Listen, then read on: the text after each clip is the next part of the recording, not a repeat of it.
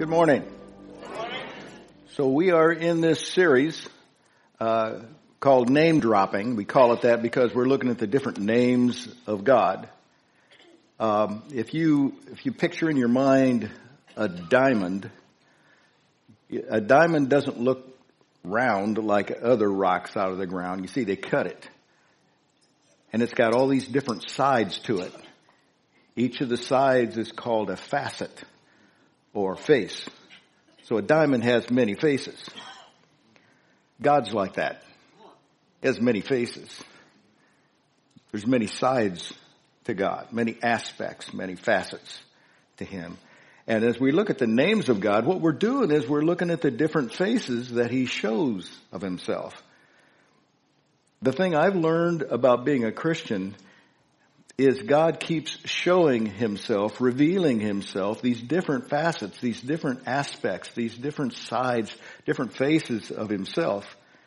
Last week, we had Pastor, I shouldn't say Pastor, Jamie. He used, to, yeah, I can call him Pastor. He's a pastor. Has pastored the church. Does a good, didn't he do a good job preaching? Yeah. About Jehovah. The the, the I am that I am, the self-revealing God reveals himself to us. Today we're going to take a next step because there are many compound names of God as he reveals himself. And just as today in the Bible, he reveals these different sides of himself through experiences that the people have. Israel had.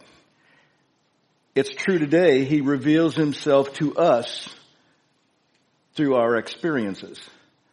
And when they would have an experience, they would build an altar and give it a name, a name of God, decide that God had showed Himself. God has showed Himself to you as well. You may not have recognized it, but God is always showing Himself to us. He's always revealing Himself to us, whether we see it or not. The thing about being a Christian is you're looking for it. And you see it when it happens. And so you're growing in your understanding of God as He reveals these things to us. So today we're going to look at another one of those aspects, facets, faces of God. And so I want to read the story in the book of Exodus. If, if, uh, if you brought a paper Bible with you, like I did and I always do, I'm going to ask you to turn to Exodus chapter 17. This is where this story comes from. Uh, I, I know technology is wonderful. I have the Bible app on my phone and I use it. But I still use a paper Bible because as God shows me things, I make notes in my Bible. I, I have, I paid pretty good, well, not this. I didn't pay pretty good money for this. This is a gift from my wife. She paid pretty good money for it. It's a good quality Bible. But it's, your Bible is never, it's, it should be God speaking to you. So write things down. Circle, circle things. Use a highlighter, underline, make notes in the margin as God shows you things about himself. We're going to start reading here in verse 8. The Amalekites came and attacked the Israelites at Rephidim. Notice who attacked who. Moses said to Joshua, choose some of our men and go out to fight the Amalekites. Tomorrow I will stand on top of the hill with the staff of God in my hands. So Joshua fought the Amalekites as Moses had ordered. And Moses, Aaron, and Hur went up to the top of the hill. As long as Moses held up his hands, the Israelites were winning. But whenever he lowered his hands, the Amalekites were winning. When Moses' hands grew tired, they took a stone and put it under him, and he sat on it. Aaron and Hur held his hands up. one on one side, one on the other, so that his hands remained steady till sunset. So Joshua overcame the Amalekite army with the sword. Amen. We jump to verse 15. Moses built an altar and called it, the Lord is my banner. Jehovah Nissi. He just revealed himself another aspect to the Israelites. The Israelites did not fight any battles when they were in Egypt. As they were leaving Egypt, they did not fight any battles. The Lord fought for them when he opened the sea. At Rephidim, they had to fight their first battle. And from then on out, all the way through the book of Exodus, you see them fighting battle after battle after battle. When you become a Christian, your battles begin. When you're living a life of sin, you don't fight any battles. You just go with the flow. You do whatever feels right to you. When you become a Christian and you realize there's a difference between right and wrong, there's a difference between good and bad, that's when your battles begin. Because your flesh is always pulling you toward the way of the world and your spirit's always pulling you toward God. So that's when the battles take place in your life. so the Amalekites attacked Israel. Why did they attack Israel? We're going to talk about that this morning. I want to share four practical lessons we learned from this story. Here's the first one if you want to take notes. Attacks can be expected at Rephidim. When you're at Rephidim, you can expect attacks. So what is Rephidim? Rephidim means plains. There's a valley, there's a mountaintop, and then there's the plains. The plains are flat areas. It was at Rephidim the enemy attacked. Not because it was a plain.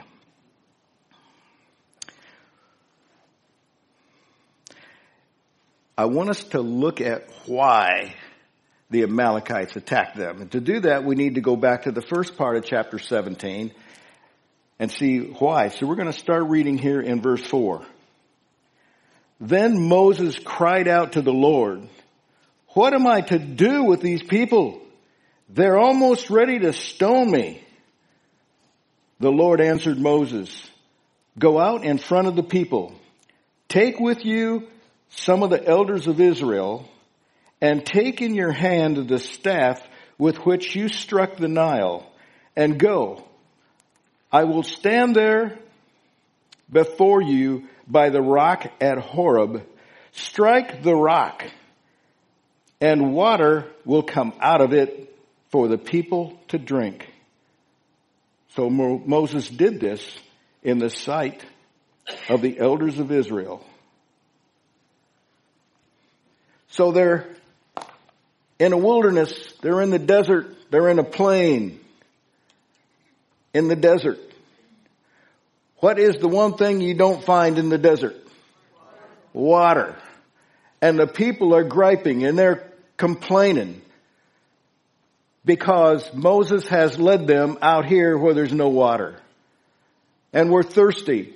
Our animals are thirsty. Our children are thirsty. Everybody's thirsty. There's no hope. We're in trouble. What are we going to do? So he cries out to God and God says, take that staff and strike that rock out in the middle of the desert. Just strike the rock. And when he did, water gushed out of it. Anita and I had the privilege back in 1986 of going on a tour of Israel and we Israel and Jordan were at war at the time, and we flew into Jordan. And we went to Petra. We saw the sights there. And then we took a bus from Jordan over across the border into Israel where we saw the sights. On the way, the tour bus stopped at the site where this, where tradition says this is the rock. And it's in a, it's in a shrine. It's a building they built around it. And we saw that rock and there's still water coming out of it. It's a natural spring out there in the desert. It's really not too, we wouldn't call it a plain. It's in, it's in the mountains. Pretty rugged territory where water is coming out. Now Israel got their thirst satisfied. They stopped complaining for the day because they had water, had their needs met. So, there's these other people living in this area, just as thirsty as the Israelites. All of a sudden, the Israelites are satisfied. The Amalekites are jealous. They want that water. This is their territory. So they declare war on Israel because they want that well. They want that spring. They want that water. Here's the principle. Anytime God shows his favor upon you, other people are going to be jealous. They want the favor of God. So rather than seeking God to have his favor, they want to take away the favor God put in your life. They want to take it away. So that's the first lesson I want us to see here. Attacks at Rephidim can be expected. So they want to the, the whole contest is, is the Lord among us or not? So that's a question I want to pose for you. Is the Lord among us or not? Is, is he or isn't he? This is called faith. Because some of us in this room are quick to say yes. Others of us were a little bit reticent, a little bit cautious. Yeah, he's, yeah, I believe he's with us, but do I believe he's going to do a miracle? Probably not. The question is, is God with us? And if God is with us, He's a favor giving God. He's a self revealing God. He wants to fight our battles for us. This is what we're learning about God. In verse 8, it says, The Amalekites came and attacked the Israelites at Rephidim. The Amalekites were descendants of Esau. Remember Jacob and Esau, the two twins, one's the flesh, the other's the spirit, this conflict back and forth. We're not just reading a history lesson of what happened in the early days of Israel, we're seeing practical contrasts, flesh and spirit. It's a battle we all have to fight, don't we? It's a battle we are still fighting. It's a battle all of us will fight the rest of our days between the flesh and the spirit. But we're here today to encourage ourselves because we want to walk with, by the spirit, not by the flesh. So God provided water in the desert. And whenever God provides for you, it's a setup for a battle. Because the enemy, the spiritual enemy, does not want you to be satisfied. He wants you to constantly have doubts in your mind. Here's the second lesson we learn. We must help others succeed. Did you see the role of Aaron and Hur? As long as Moses raised his hands, had his hands up, and I, the assumption is he had that staff in his hands he was holding up. As long as he held it up, the, the Israelites were winning. When he got tired and put his hands down to rest, the Amalekites were winning. It was like a visible win. One side or the other, back and forth. And so Aaron and Hur helped him sit down on a rock. And then they held his hands up because his hands got tired. Prayer is just hard work. It wears you out. We would rather not be serious about praying and communicating with God and stay in touch with Him. We'd rather get a sword out and fight a battle. Moses was a reluctant spiritual leader.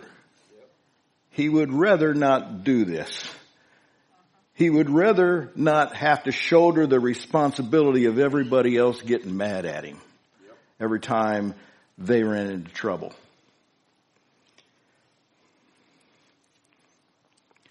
Having, raising up hands represents communicating with God. Represents touching God's hands. One of the things we all have to do is we have to recognize who the Moseses are in our life and help hold their hands up. Yes. God puts his hands on people. He works through people, men and women of different kinds in different ways. We need to find out who those people are and help them hold their hands up. Because as long as their hands are up, there's going to be a victory. When their hands get weary, tired, they drop their hands, the battle gets lost. So we need to help those people hold their hands up. Lifting up hands is a type of prayer. Let me read this from the Old Testament. Psalm 28 verse 2 says, Hear my cry for mercy as I call to you for help, as I lift up my hands toward your most holy place. Where's God's most holy place? It's up there. I lift up my hands toward heaven. I lift up my hands toward the throne. I lift up my hands where my Redeemer sits. Lifting up my hands. In the New Testament, it's the same thing. 1 Timothy chapter 2 verse 8, Paul says, Therefore I want men everywhere to pray, lifting up holy hands without anger or disputing. We'd get a whole lot more done if we just didn't get so angry at one another. If we just didn't have to dispute every little detail about the Word of God. Just lift up holy hands.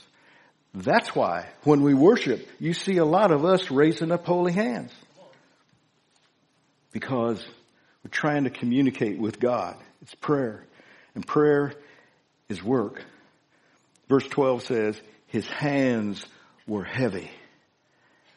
Have you ever worked on a project like hanging a ceiling fan or working on some plumbing from underneath or working on your car and you're, you're holding it up? You can only hold that thing up there for so long. It just gets really heavy. You gotta put your hands down. You gotta rest. Well, the assumption is this was like an all day battle. Moses got tired holding that staff up there. Got weary. He needed some people to come along beside him and help him out. Help him hold those hands up. Because as long as his hands were up, they were winning the battle.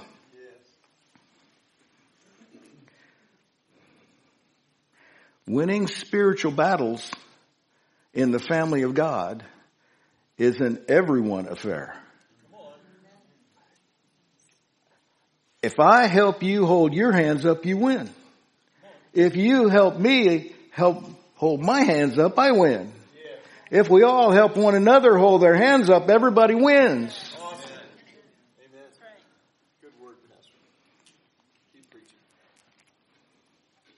And note this, every battle we win is temporary. You never win the war. You win the battles. Satan will back off for a while, but you know he's going to step back in again.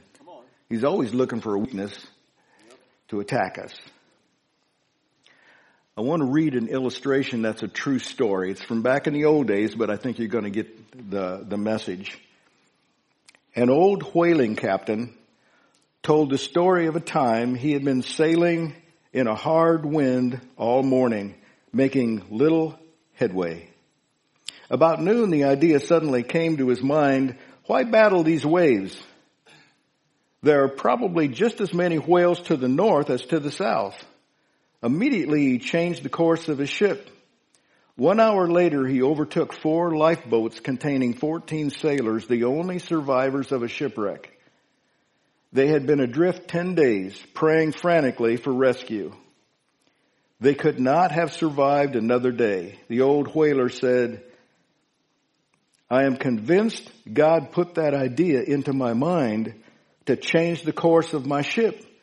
You see, I began every day of my life with a prayer that God will use me to help someone else, and He does. Could it be that if we would all start our day instead of hustling around to beat the traffic to get to work, if we would just talk to God in the process and have a conversation with Him and ask God to guide us so that we can help someone else, maybe God would work out some divine coincidences. Yes, he does. So we'd help someone else. And if someone else is praying the same prayer, maybe God would give them a divine coincidence toward us. This is the way it's supposed to work. Okay, I gotta move on. Uh, here's the third practical lesson. Battles are always fought uphill.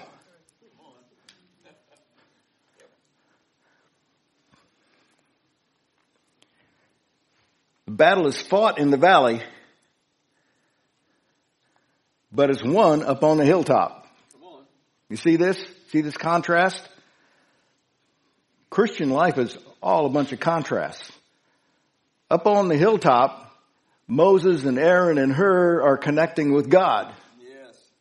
Down in the valley, Joshua and the army swinging swords. Come on. Who won the battle? Moses or Joshua? Was the battle won down in the valley or was the battle won on the hilltop? I think it's both. You don't win spiritual battles by praying, praying, praying, praying. Sometimes you gotta get out the sword. Neither do you win the spiritual battles in your life swinging the sword, fighting the battle. Sometimes you gotta stop and pray. It's, there's two sides, there's two facets, there's two dimensions to your spiritual battle. Verse 13 says, So Joshua overcame the Amalekite army with the sword. Yes, he did. But if Moses wasn't up on the hilltop, it wouldn't have happened. It takes both aspects, both facets. There's two dimensions to the spiritual battles we win in our life.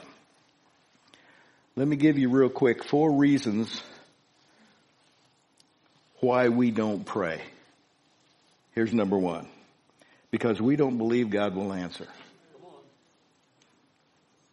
Is that true? If we believed God would answer, I think we would pray. But we really don't think God will answer, so we don't pray. Here's the second reason. We don't believe God can do better than we can.